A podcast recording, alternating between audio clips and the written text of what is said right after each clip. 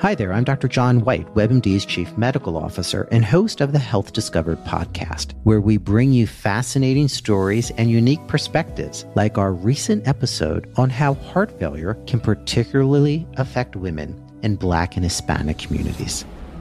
We've documented it time and time again. She was young, she was Black, she was a woman. No one expected her to look like the face of heart failure. When you don't look like what someone expects, that's going to lead to delays in diagnosis. We all have to take this constellation of symptoms, treat it the same each and every time, whether it's a young person, a black person, a woman. If someone presents to me with my heart racing and feeling winded, I need to get an echocardiogram 100% of the time, regardless. Listen to Health Discovered on the iHeartRadio app or wherever you get your podcasts.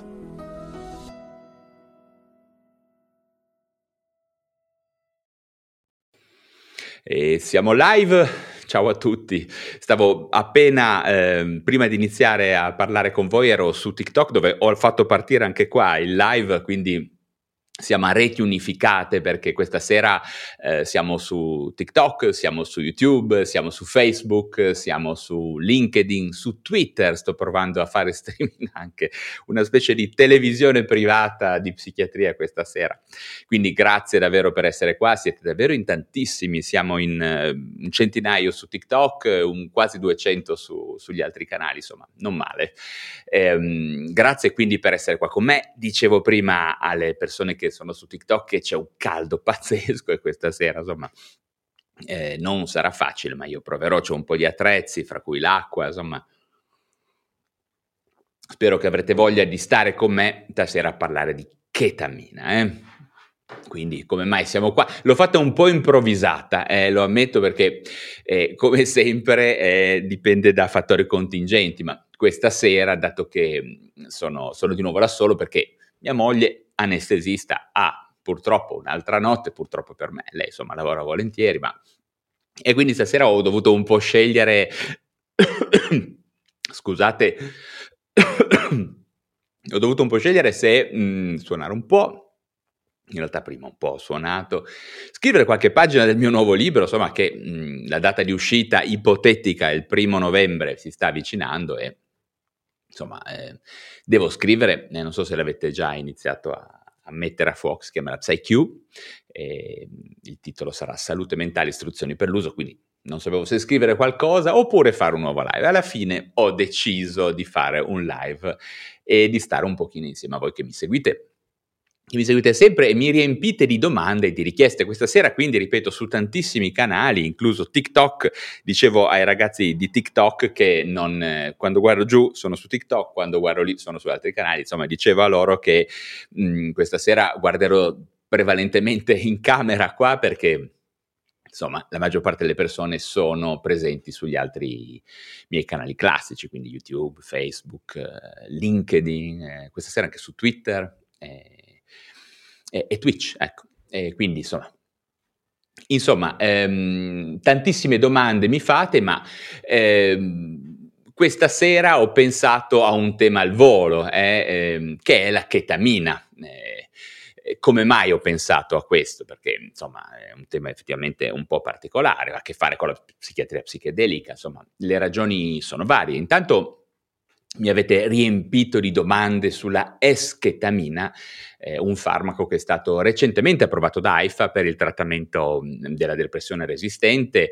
Eh, è un farmaco che da tanto aspettavamo eh, perché purtroppo eh, in Italia non si stava ancora utilizzando, ehm, ops, questa, non si stava ancora utilizzando la la, la, la, chetamina, in questo caso la eschetamina, quindi fortunatamente adesso da giugno l'abbiamo a disposizione. Eh, poi magari ve ne parlo meglio, un farmaco che la sua la somministrazione comunque deve avvenire presso centri di cura specialistici in, in, combinazione con un antidepressivo SSRI o SNRI, però è una delle ragioni per cui le persone hanno iniziato a chiedermi eh, tante cose sulla chetamina. Eh, quindi questa sera vi, eh, vi, parlo di chetamina. Eh, eh, non di eschetamine, ma più chetamine in generale, per la semplice ragione, insomma, molti di voi lo sapranno che la, la, chetamina è, come si dice, una miscela racemica di due forme di chetamina, la R e la S, eh, appunto la S chetamina. Eh, si tratta di due enantiomeri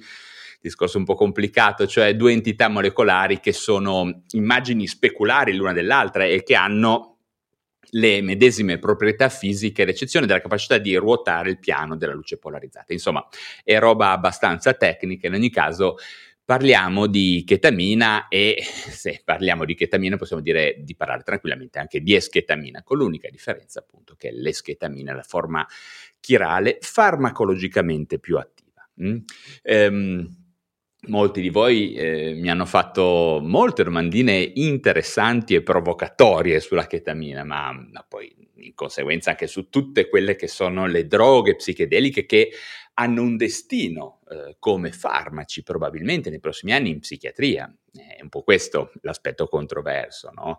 Quindi anche sulla cannabis, la psilocibina e Devo dire che eh, non posso non darvi ragione, infatti è, è, molto molto interessante il trend di questi mh, ultimi anni in cui gli psichiatri si stanno rendendo conto che alcuni farmaci in realtà possono diventare eh, all'improvviso fuori dal blu, come dicono gli inglesi, sostanze d'abuso, eh, le benzodiazepine erano farmaci che venivano prescritti a tappeto no? negli anni 80, negli anni 90, adesso ci siamo resi conto che hanno un potenziale d'abuso e stiamo molto più attenti, le utilizziamo ma stiamo un po' attenti, ma anche eh, sull'altro versante abbiamo alcune sostanze d'abuso che possono diventare farmaci, no?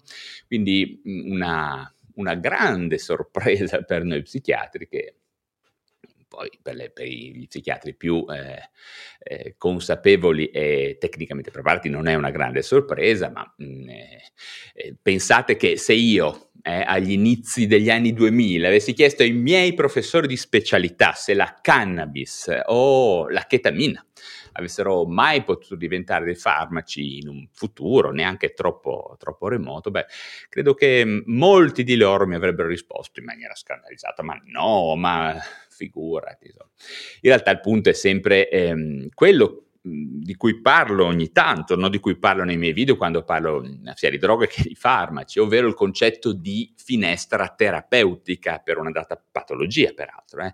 Ovvero la domanda che dobbiamo sempre farci come medici è ehm, qual è il rapporto rischio-beneficio eh, per quel dato farmaco quando lo utilizziamo per una data, per una specifica mal- malattia. No? Qual è eh, il rapporto rischio-beneficio per questa patologia? E in questo specifico contesto. Eh. Sempre questo è il punto, per cui come medici dovremmo abbandonare il prima possibile preconcetti e mm, banali luoghi comuni, ma rivolgere sempre la nostra attenzione al mondo eh, delle prove scientifiche e di quelle che vengono chiamate le evidenze, ok? Fatti, come dicono gli inglesi. Tra parentesi, eh, giusto per fare ancora un pochino di introduzione al tema mm, della chetamina, anche eh, la pericolosità delle varie sostanze d'abuso è molto cambiata nel corso degli ultimi anni. No? L'ultima eh, diabolica stoccata a questi luoghi comuni, alle credenze sulle droghe, l'ha data un ricercatore inglese molto in gamba e scrupoloso che si chiama David J. Nutt, con un suo articolo che è molto famoso, non so se l'avete mai sentito, io ne ho già parlato in qualche video, il titolo è Drug Harms in the UK, a Multicriteria Decision Analysis, è uscito su Lancet nel 2010, eh, che adesso magari vi mostro. Questo è importante perché vediamo che alcune delle sostanze che, ad esempio la chetamina, eh, adesso, anzi vi faccio subito vedere questo, questo articolo, eh, aspettate una, questo articolo, in realtà vi faccio vedere lo schema mh, che io ho eh, estrapolato eh, per portarvi a voi stasera. Ecco. Eh, qua si parla di pericolosità delle droghe, eh, quindi pericolosità in senso generale, quindi una combinazione del pericolo per l'utilizzatore mh, mm, che mh, mm, è costituito da vari sotto pericoli, ehm, danni alla salute, danni psichici e dipendenza, poi la mortalità, il pericolo di morte che una certa sostanza ha, e il danno economico, materiale e di relazione che dà a una persona che lo usa. E poi il pericolo per gli altri, quindi anche qua abbiamo il, eh, il danno economico ehm, di comunità, di Stato dell'ambiente, il crimine e la violenza, la capacità di generare crimine e violenza, danni e avversità in famiglia. Ecco, la sorpresa incredibile di questo, la sorpresa che non per gli psichiatri che lavorano in un pronto soccorso perché noi lo sappiamo bene cosa succede, eh? Eh, però vediamo che al primo posto c'è l'alcol. Mh?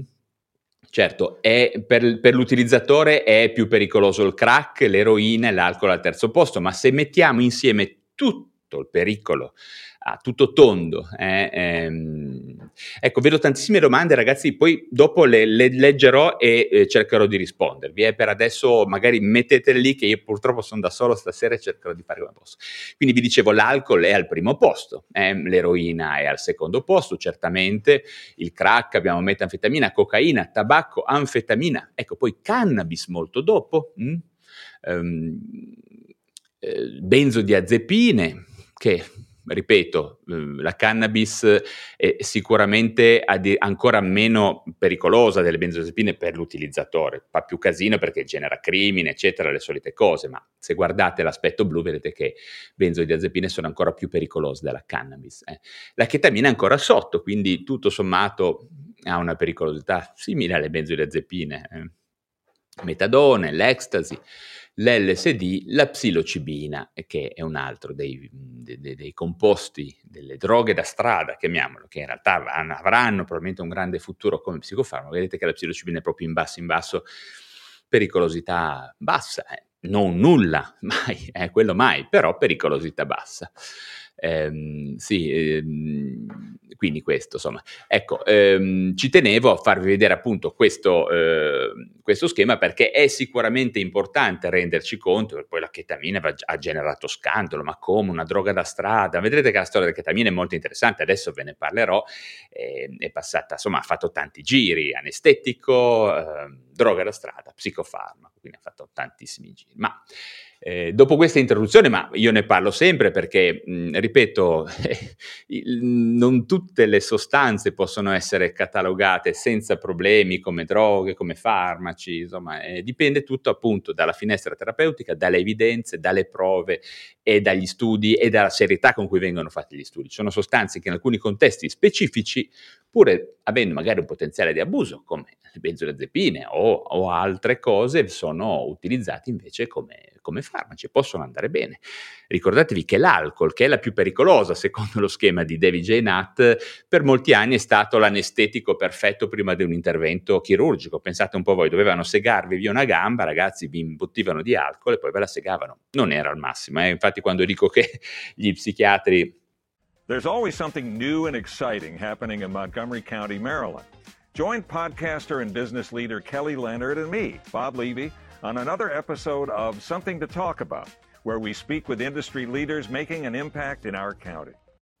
Hanno fatto tante cose brutte, ma anche i chirurghi e questi anestesisti di, della prima ora non ne hanno fatto di belle, insomma era la medicina che era tutt'altra cosa, poi le cose sono cambiate, le nuove acquisizioni scientifiche sono arrivate, l'alcol non è più stato un anestetico, si sono arrivate altre cose, vapori, lettere, insomma, poi chetamina, eh, propofol, no? e quindi allo stesso modo eh, in psichiatria sono cambiati gli approcci, le cure, le, le, terapie, le modalità di intervento, l'umanità, l'etica, eh, ma questo è stato un percorso che è andato di pari passo con l'evoluzione dell'umanità. Eh, ragazzi, ricordatevi che insomma un tempo le cose non andavano bene non solo in psichiatria ma un po' in tutto il mondo. Non che adesso vadano così incredibilmente meglio, ma indubbiamente sono migliorate rispetto insomma, alla fine dell'Ottocento. Ecco.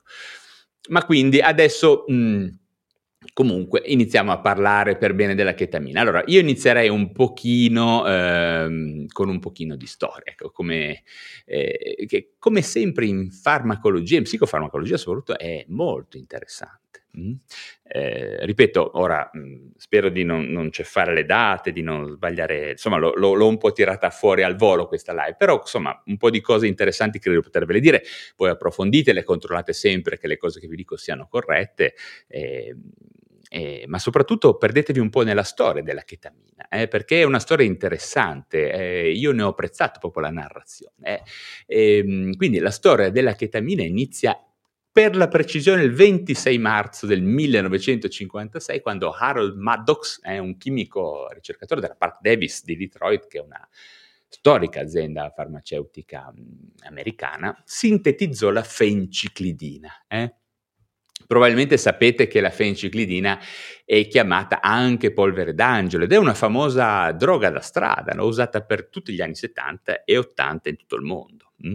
Eh, tra parentesi, nota di interesse, se guardate, se avete modo di vedere, o avrete modo ogni Natale di vederlo, o di avere la possibilità di vedere il film Una poltrona per due, quello con eh, Eddie Murphy e Dan Aykroyd, eh, vedete che a un certo punto lo incastrano mettendogli della droga in tasca. No? Pensate, se ascoltate, vedrete che eh, si tratta proprio di fenciclidina, di polvere d'angelo. Questo per farvi capire quanto era diffusa questa sostanza a livello anche pop, eh, eh, nella, nella, in America, ma poi in tutto il mondo. Eh. Bene, questo nuovo composto è la fenciclidina, che è un po' il, il padre della chetamina, eh, venne poi passato a un altro ricercatore della Park Davis, di questa azienda farmaceutica, il farmacologo sperimentatore, eh, il dottor Graham Chen, che iniziò a cercare di capire che cosa combinava questo composto negli animali d'esperimento. Bene, uh, nel, modello, nel, modello, animale la chetamina faceva cose diverse in specie diverse, una cosa abbastanza interessante e particolare. Ad esempio, nei roditori generava una specie di ebbrezza eccitata e disorganizzata, insomma, facevano molto più casino. E, mh, ad esempio, i poveri piccioni invece diventavano catalettici, eh, si fondevano, sì erano poveri animali eh, da esperimento.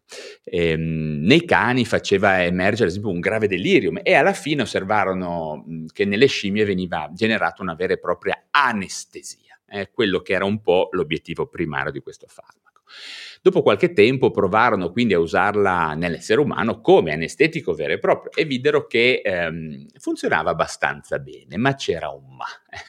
Aveva un notevole problema, cioè generava molto frequentemente una condizione di delirium. Eh, fatemi bere un po' nel frattempo, perché sennò anche a me viene il delirium. È caldissima con questo periodo, incredibile. Quindi delirium. Eh? Faceva da anestesia, ma generava anche il delirio. Che cos'è il delirium? È uno stato mentale alterato molto problematico che nel caso della fenciclidina durava per davvero molto tempo e generava effettivamente delle, delle collateralità che rendevano il farmaco poco utilizzabile. La finestra terapeutica della fenciclidina eh, era stretta, non andava, non andava, bene, non era adeguata per, per l'utilizzo che ne dovevano fare. Alla fine quindi decisero che questa finestra terapeutica non era sufficientemente ampia, per cui misero da parte questo farmaco. Eh. Eh, successero anche altre cose a questo farmaco. Sicuramente finì in strada e divenne una droga, come spesso accade, eh. insomma. Sapete che anche la Bayer fece l'eroina come disassuefazione dalla, dalla, morfina e poi creò molti più danni, quindi pensate un po' alle volte quante, quanti casini che si fanno. Eh in, in, ambito psicofarmacologico. E la fenciclidina quindi finì purtroppo, come, diventò una droga da strada, venne sintetizzata in, in laboratori eh, illegali, eccetera. In realtà, eh, e questo anche molto interessante, ci fu uno psichiatra, un tal Elliot Labby, che utilizzò la fenciclidina per generare un modello farmacologico della schizofrenia, per studiarla in maniera controllata. Eh, questa è un'altra storia, però è interessante vedere come effettivamente la fenciclidina eh, fece abbastanza casino nel mondo della, de, de, della, della farmacologia. Insomma. In realtà, mh, alla fine della favola, eh, la fenciclidina divenne una bella spina nel fianco, eh, quindi della società. Eh, ma comunque, insomma, andiamo avanti. Eh, come, come si passò comunque da fenciclidina a chetamina? Allora, vediamo che eh, entrò in campo Calvin Lee Stevens, un professore di chimica organica della Wayne State University che era anche consulente chimico, guarda caso, della Park Davis. Eh, e questo scienziato decise di mh, sintetizzare nel suo laboratorio una serie di derivati, come si fa spesso quando un farmaco più o meno quasi funziona e sembra interessante, se ne fanno tanti derivati sostituendo quella delle molecole nella sua struttura e quindi fece una serie di derivati della fenciclidina per vedere se era possibile avere avere eh, un'alternativa eh, che funzionasse meglio e con minori effetti collaterali. E quindi alla Park Davis eh, li esaminarono sugli animali, come sempre, poverini, in particolare sulle scimmie e effettivamente una di queste molecole produceva un'anestesia strepitosa e aveva anche una breve durata d'azione con dei fenomeni ehm, di delirium, eh, quel, quello stato mentale molto problematico, eh, però in questo caso decisamente eh, molto inferiori come frequenza e gravità rispetto alla fenciclidina che nel frattempo si stava muovendo sulle, sulle strade eh, degli Stati Uniti come droga. Bene, questa molecola eh, fu appunto selezionata per la sperimentazione sull'uomo con il nome in codice di CI, mi sembra 581, ma andate a controllare, insomma, comunque da qualche parte lo trovate. Ed oggi questo farmaco, il CI581, è noto come chetamina. Mm?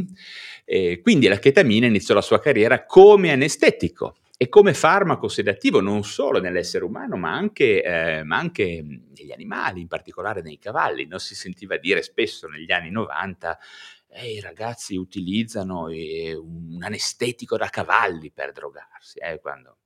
Comunque in realtà si tratta di un farmaco che ha una buona finestra terapeutica, certamente nel campo dell'anestesiologia. Nel corso degli anni comunque la chetamina è diventata eh, addirittura una core medicine, come si dice, una medicina fondamentale segnalata dalla World Health Organization, la, l'OMS, nell'Essential Drugs List, è una lista che elenca i farmaci efficaci, sicuri e indispensabili per un ospedale. Quindi insomma è veramente un farmaco che ha avuto un, un grande successo ed è stato molto molto utile per molte persone. La chetamina eh, la troviamo non solo negli ospedali, ma anche, pensate, sulle ambulanze. Eh. Eh, qua è sempre mia moglie che mi fa eh, un po' di training a riguardo, perché è stata anche medico del 118, quindi lo si utilizza sulle ambulanze come un sedativo sicuro e maneggevole, sia in caso di dolore, perché anche degli effetti, poi vedremo dopo perché anche degli effetti mh, anti, antidolorifici, ma anche come appunto sedativo in caso di gravi agitazioni psicomotorie e alle volte è più maneggevole, più sicuro addirittura delle benzodiazepine, no? eh, pur essendo utilizzato meno. Certamente ehm, bisogna anche ricordare che la chetamina non è tutta rose e fiori, eh, come ogni farmaco in realtà. Infatti nel corso degli anni è stata utilizzata molto frequentemente e adesso ve lo dico con ancora maggiore forza come droga da strada. Eh. Non so se vi ricordate il famoso nome di Special Key, reso famoso dalla canzone dei Placebo. Eh. Non so se ve la ricordate. Ecco quello era un periodo in cui la chetamina girava parecchio.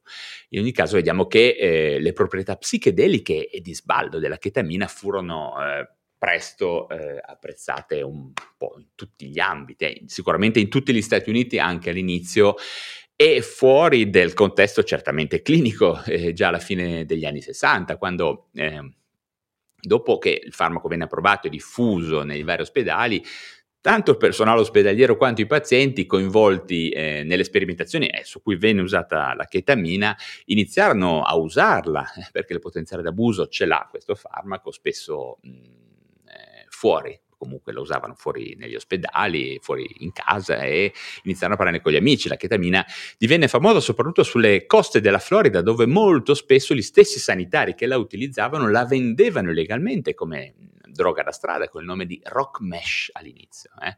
Rock Mesh, Special K, polvere d'angelo, sono tutti nomi che, eh, no, sì, che, che, hanno avuto dei farmaci, eh, che, il corrispettivo dei nomi da strada di alcuni farmaci è eh, polvere d'angelo della fenciclidina, Special Key e Rock Mesh della chetamina. E, la chetamina alla fine arrivò eh, non solo negli Stati Uniti, ma ehm, si diffuse fra gli anni 80 e 90 nei circoli eh, sempre più grandi della clubhouse, della club culture europea, in particolare a Londra, Berlino, in Italia, è arrivata direi tra la fine degli anni 90 e i primi 2000 nell'area di quella che all'epoca si chiamava la musica rave underground. Eh. Eh, in generale la chetamina veniva o rubata ancora adesso credo, ehm, o rubata dalle scorte ospedaliere oppure prodotta da laboratori clandestini, spesso in, in, Europa dell'Est o in Cina. È una sostanza che, mh, se uno la vede, è apparentemente simile all'acqua, quella che viene prodotta, e mh, che proviene poi seccata per ottenere una polvere che si tira col naso, un po' similmente alla cocaina, e, solitamente viene assunta così. I suoi effetti... Ehm, a dosaggi certamente subanestetici, perché poi quello era un po' il succo, eh, vedremo anche per la psichiatria. Eh. Eh, questi effetti sono diversi a seconda certamente del dosaggio e, e allo stesso modo i rischi. In generale ehm, questi effetti, chiamiamoli psichedelici, vanno da una leggera stimolazione, euforia eh, piacevole, no? tipica di vagamente simile a un'ubriacatura alcolica fino a uno stato anche dissociativo forte, diciamo che può portare allucinazioni, esperienze di forte dissociazione. L'esperienza, chiamiamola chetaminica, può essere un po' eh, assimilata all'attività onirica, eh, si si può caratterizzare per il fatto che è, mh, si ha una deflessione dell'attenzione verso la realtà interiore, no? vengono dati eh, diversi nomi a questo stato mentale, dissoluzione dell'io, dissoluzione statica, near, near death experience, eh, out of body experience, insomma in ogni caso mh, per tutte queste ragioni la chetamina viene spesso eh, definita come sostanza enteogena allo stesso modo di, di altre sostanze psichedeliche, no? come la psilocibina, l'LSD, l'ayahuasca, eccetera. Certamente... This is the smell of a warm three day old egg salad sandwich in a wimpy trash bag. Wimpy, wimpy, wimpy! Blech! And this is the smell of that same sandwich in a hefty, ultra strong trash bag with new Fabuloso lemon scent. Hefty, hefty, hefty! smell the difference? When life gives you stinky, get Hefty Ultra Strong with new Fabuloso lemon scent. It smells like clean, freshly picked lemons. So no matter what's inside your trash, you can stop the stink and smell the lemon. Da tutte queste osservazioni, chiamiamole, che si hanno, sono partite anche dall'utilizzo della chetamina come droga. Intanto, intanto guardo anche gli amici su su, su TikTok, eh, che sono qua sotto perché uso il telefono, dicevo, da queste osservazioni ehm, si è iniziato a capire che gli effetti psichici della chetamina, se ben calibrati e controllati, diciamo, potevano avere un effetto benefico in alcune condizioni di disagio mentale. Quindi veniamo all'utilizzo della chetamina in psichiatria. Mm. Ma per prima cosa vediamo velocemente... Mh, mm, appunto quali sono i suoi effetti sulla base della sua farmacodinamica, ovvero in che modo la chetamina agisce sul, um, sul, tessuto, um, sul tessuto, del sistema nervoso centrale. Eh. Per essere più chiari voglio presentare anche qua un'immagine, questa sera vi ho portato addirittura delle immagini, che è una cosa che non ho quasi mai il tempo di fare, ma ho un po' di tempo, quindi l'ho fatto devo presentare un'immagine quindi che trovate su un qualsiasi libro di psicofarmacologia, in questo caso ho utilizzato il, lo Stahl, eh, il famoso libro di Steven Stahl, eh, Essential Psychopharmacology, eh, questo autore io lo adoro, vi confesso che lo studio e insomma tutti i suoi libri nelle ultime edizioni. Ecco, vi faccio vedere un attimino questa immagine. Ecco, spero che la vediate bene. Mm, ora sono un po'... Uh, spost- vediamo se così è meglio. Eh, forse così è meglio. Eh. Ehm, qui possiamo vedere bene eh, quali siano le funzioni eh, farmacologiche eh, della chetamina e a sorpresa, ve l'ho messa apposta, del, del destrometorfano eh, o destrometorfano, secondo me, non ho mai capito come si pronuncia, eh, per me nessuno sa come si pronuncia, ma io ho sempre detto destrometorfano, insomma il famoso composto che troviamo negli sciroppi per la tosse, eh, come tutti sanno, tanti sciroppi per la tosse hanno dentro cose un po' stranine, ci hanno fatto dei film su sta roba, ma come vedete il destrometorfano ha delle funzioni praticamente simili, anche se completamente diverse come bilanciamento var- delle varie funzioni, ma ha la chetamina. Mm? certamente ah, è meno, meno, forte, eccetera, però è uno dei farmaci, anche il destrometorfano potrebbe diventare un farmaco da utilizzare per via orale, ehm, simile alla chetamina. Infatti c'è uno studio in corso anche al riguardo, quindi su un'applicazione di destrometorfano per la depressione resistente o addirittura per la depressione semplice.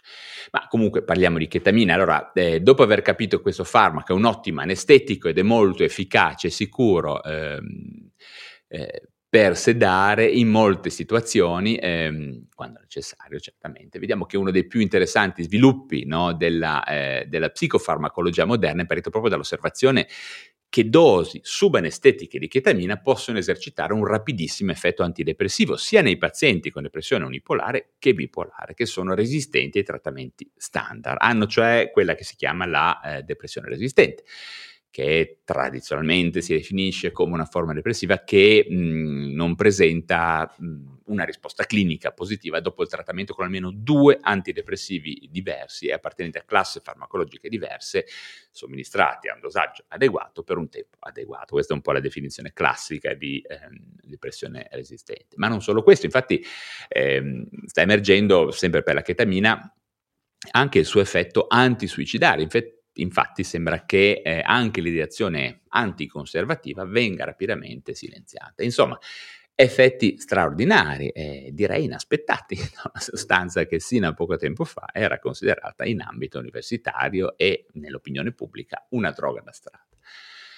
E adesso abbiamo finalmente appunto l'eschetamina che, su cui mi hanno fatto tante domande, che insomma non è certo un farmaco innovativo, eh, perché poi si è sentito anche qua, se dite dire che qualcuno è stato un farmaco innovativo, beh, insomma, eh, si tratta di uno che non conosce molto bene la storia della psicofarmacologia, eh, dato che eh, la conoscenza di questi effetti della chetamina eh, in infusione eh, sicuramente li abbiamo ormai da diversi anni, eh, sebbene purtroppo, e non si sa come mai, non abbia mai avuto l'attenzione dei ricercatori, abbiamo dovuto aspettare come sempre un'azienda privata che spingesse una seria ricerca multicentrica.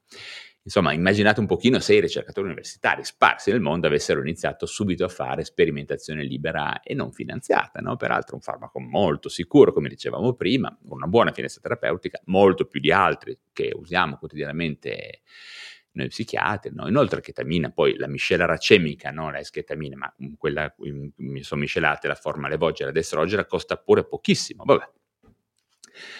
Pensate a quante persone avremmo potuto aiutare prima. Ma per fortuna adesso in qualche modo abbiamo l'eschetamina in Italia che si può usare anche se statene certi. E poi la chiudo anche la chetamina in infusione endovena, gli stessi effetti, anzi eh, addirittura potrebbe averne di più. Ehm, eh, anche se le indicazioni ufficiali, per carità, in Italia e nel mondo eh, non, non, hanno, la chetamina non ha questa indicazione ufficiale, eh, non viene rimborsata dalle assicurazioni in America e in Italia, quindi viene un utilizzo off-label. Eh. Però c'è un esempio, vi faccio vedere, c'è un articolo che dice che la chetamina ehm, in, eh, in, infusione, chetamina miscela racemica, eh, funziona addirittura meglio dell'esketamina per via nasale. Insomma, in ogni caso, per fortuna eh, in Italia abbiamo la possibilità di usare eh, almeno l'eschetamina in questa forma, mm, in, diciamo, eh, per via endonasale, quindi insomma, per fortuna, eh, lasciatemi dire che la possiamo usare. Eh, ma adesso comunque bando a queste premesse, come funziona la chetamina? Eh, prima vi ho fatto vedere i recettori, spero ve li faccio ancora vedere un attimino eh, giusto per averne un'idea, quindi stiamo parlando di funzioni recettori NMDA, vedremo cosa sono, recettori sigma, recettori eh, net, eh, scusate, inibitori del trasportatore della noradrenalina net, della serotonina eh, SERT e addirittura anche sui recettori eh, per gli oppioidi MU. Eh. Quindi ehm, un profilo interessante. Ehm, la chetamina è appunto un inibitore dei recettori glutamatergici NMDA eh, che significa N-metil-D-aspartato, a cui si aggiungono altri effetti accessori come una debole attività sui recettori sigma 1, sul trasportatore della noradrenalina, quella adesso ve la, ve la devo tenere accesa eh, sul recettore, mh, sul trasportatore della noradrenalina, su quello della serotonina e anche appunto sui recettori eh, MU per gli oppioidi. E come vi dicevo prima, infatti, la chetamina ha anche una certa attività antidolorifica. Eh. Quindi quando somministriamo chetamina in infusione endovena a dosaggi non anestetici, ovvero parlando di chetamina per via endovenosa, diciamo dosaggi intorno ai 0,5 mg per chilo, ma alle volte anche molto, molto meno. Eh. Ci sono persone che rispondono 0,1 mg chilo. Eh. Bene, quello che succede è che eh, è un, appunto un, un, un, funzionamento molto innovativo. Abbiamo che l'aumentato rilascio di glutamina a valle, che sostanzialmente deriva da... Eh, discorso un po' complicato, spero di non ma lo faccio anche velocemente. Deriva da un modello che in vivo è formato da due neuroni piramidali corticali glutamatergici da un interneurone GABAergico. Insomma, questo aumento di glutamato a valle stimola i sottotipi recettoriali AMPA e MGLUR, eh, che sono sotto l'occhio dei ricercatori negli ultimi anni, eh, eh, mentre appunto gli NMDA sono bloccati. Quindi vi voglio far vedere una presentazione, una rappresentazione del recettore NMDA eh, che è questo, vedete, si vede bene in giallo il sito di, di, di, di legame della, della, chetamina sul canale, sul canale di passaggio. Mm.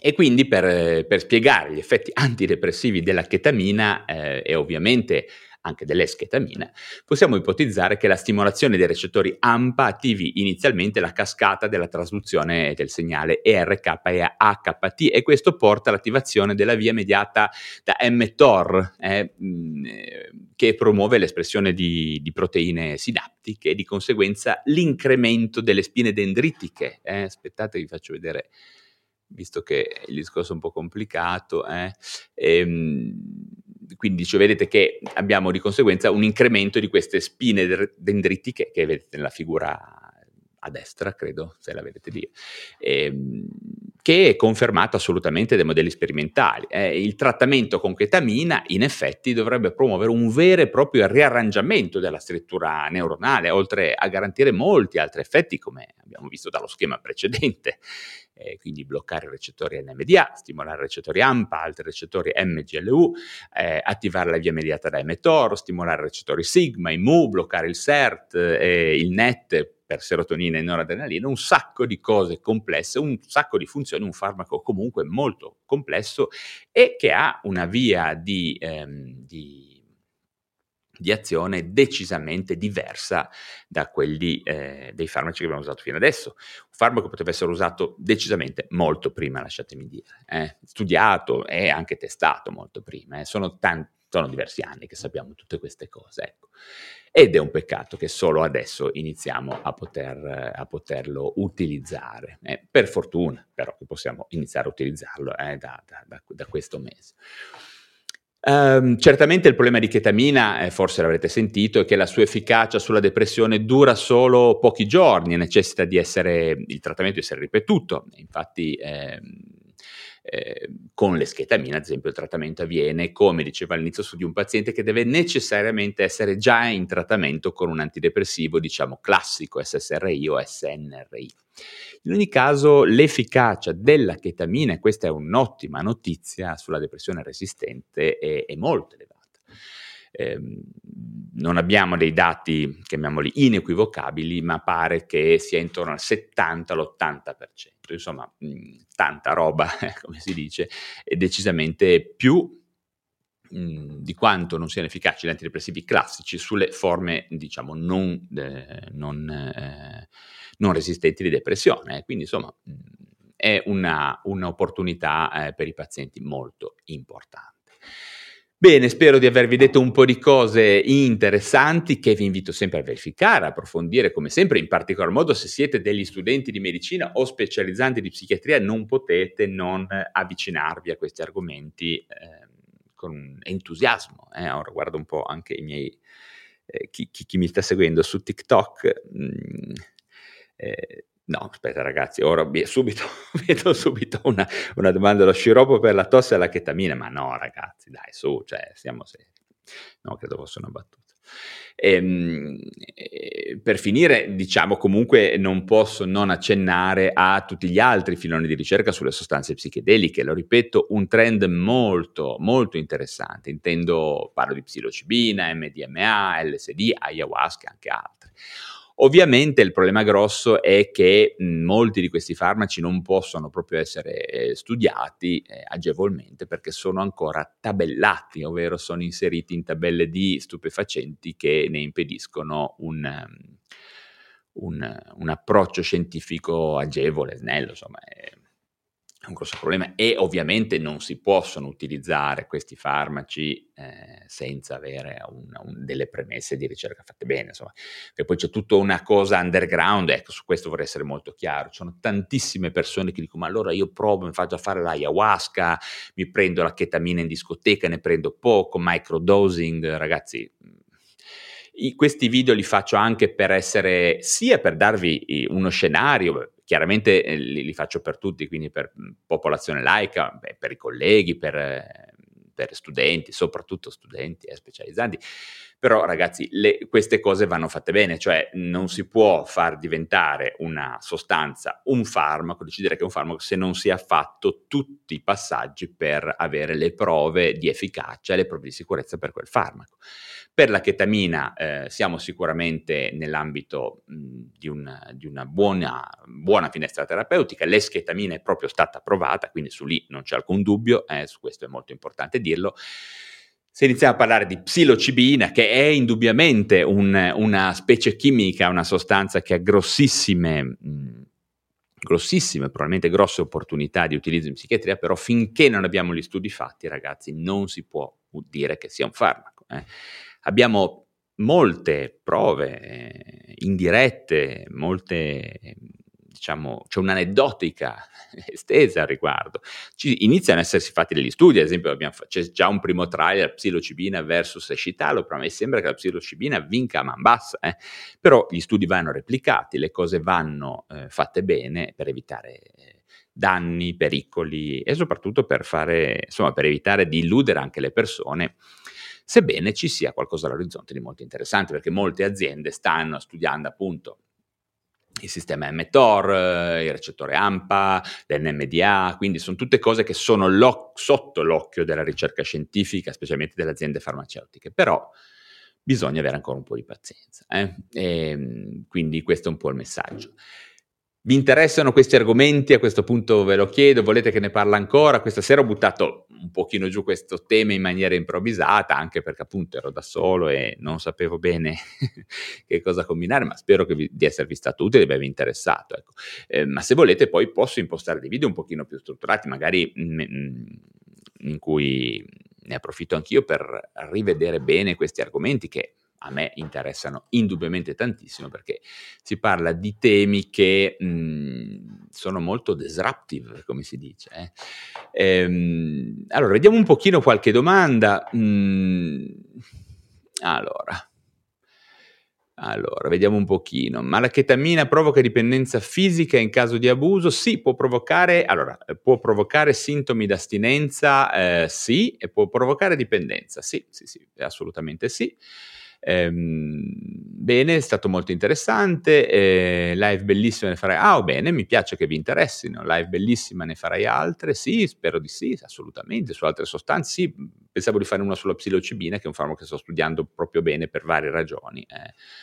Ehm, è più potente, ecco queste domande qua purtroppo non vi so dare una risposta, è più potente un IMAO o la chetamina? Eh, Sicuramente gli mouse sono farmaci molto potenti, eh? questa è una bella domanda, è complessa, la potenza è una cosa un po' difficile da eh, concettualizzare, in questo senso bisogna fare degli studi.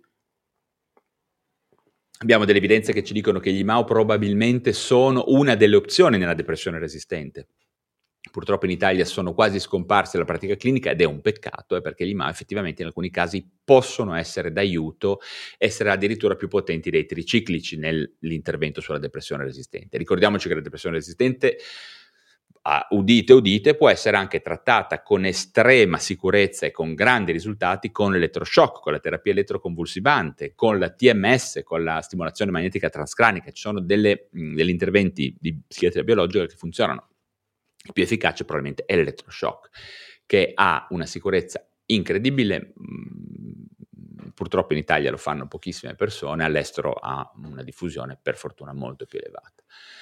Ehm, per la dipendenza può essere efficace la esketamina, no, non ci sono prove a riguardo, eh, quindi questa è una cosa su cui non ha assolutamente questa indicazione. La esketamina in questo momento in Italia ha l'indicazione per la depressione resistente, per come vi ho detto prima, e probabilmente negli Stati Uniti stanno approvando l'effetto antisuicidario, probabilmente anche in Italia, se, se l'FDA approverà.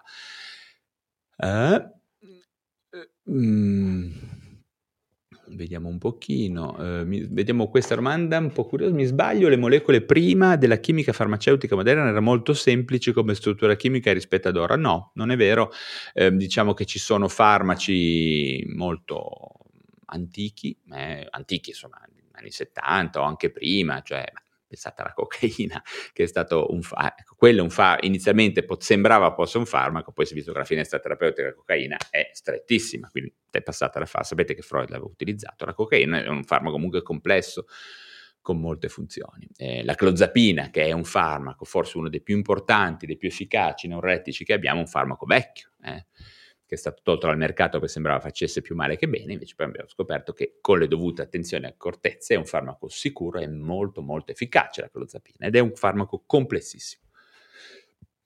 Mm. Massimiliano Graci, vediamo cosa dice. Rimane il farmaco di lezione in traumatologia, ancora più che in anestesia, certo, è vero. I rischi per la vescica, assolutamente, ulcere e cistiti, è vero, non sono trascurabili se si pensa ad usi terapeutici lunghi. Molto vero. Ehm, ci sono vari effetti, l'ipertensione arteriosa, insomma ce ne sono tanti, la dissociazione. Dicevo, la chetamina non è che sia eh, acqua fresca, è eh, comunque un farmaco, come tutti i farmaci, ha un, un rapporto rischio-beneficio, grazie a questo Massimiliano, che probabilmente è un collega, credo, eh, penso, perché ha beccato uno degli effetti collaterali più, eh, più importanti. Ecco. Um, il nostro monitoraggio l'applicazione delle psichedeliche la fermologia dell'esperienza finisco uh,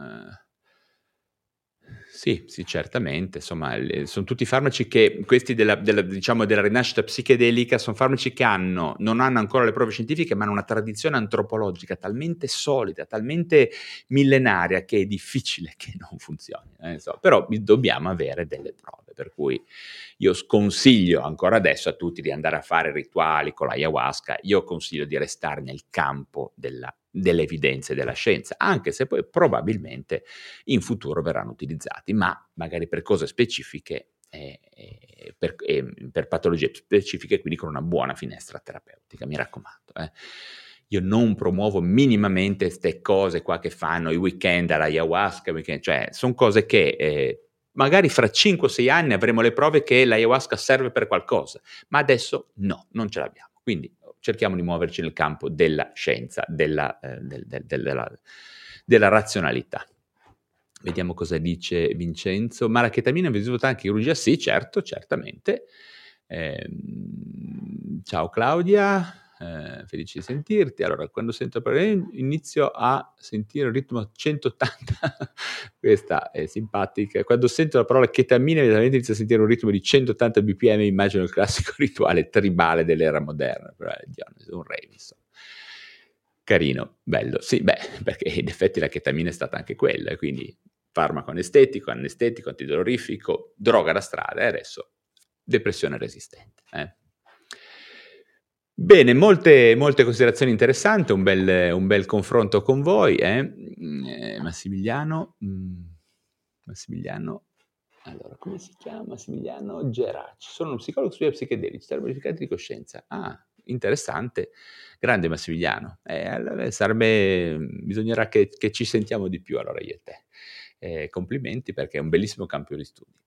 Ciao Massimiliano, grazie. E salutando Massimiliano, io quasi quasi vi saluterei perché domani mi alzerò a un'ora incredibilmente eh, eh, presto, eh, perché devo, devo, quello che non ho scritto stasera, domani mattina mi metterò alle 5 a scrivere un po' di pagine del, del mio nuovo libro. Eh, in cui parlerò anche di psichedelia, eh, parlerò, si, si intitolerà PsyQ, PsyQ, andate a vedere tra parentesi se vi capita eh, psiq.it eh, potete iscrivervi alla newsletter per essere aggiornati sull'avanzamento dei lavori e uscirà io penso intorno a novembre, spero il primo di novembre se riesco. Eh, ciao ragazzi, ciao Alfa Omega, eh, ciao Ramon Pibe, ciao Massimiliano, ciao Milit, ciao a tutti.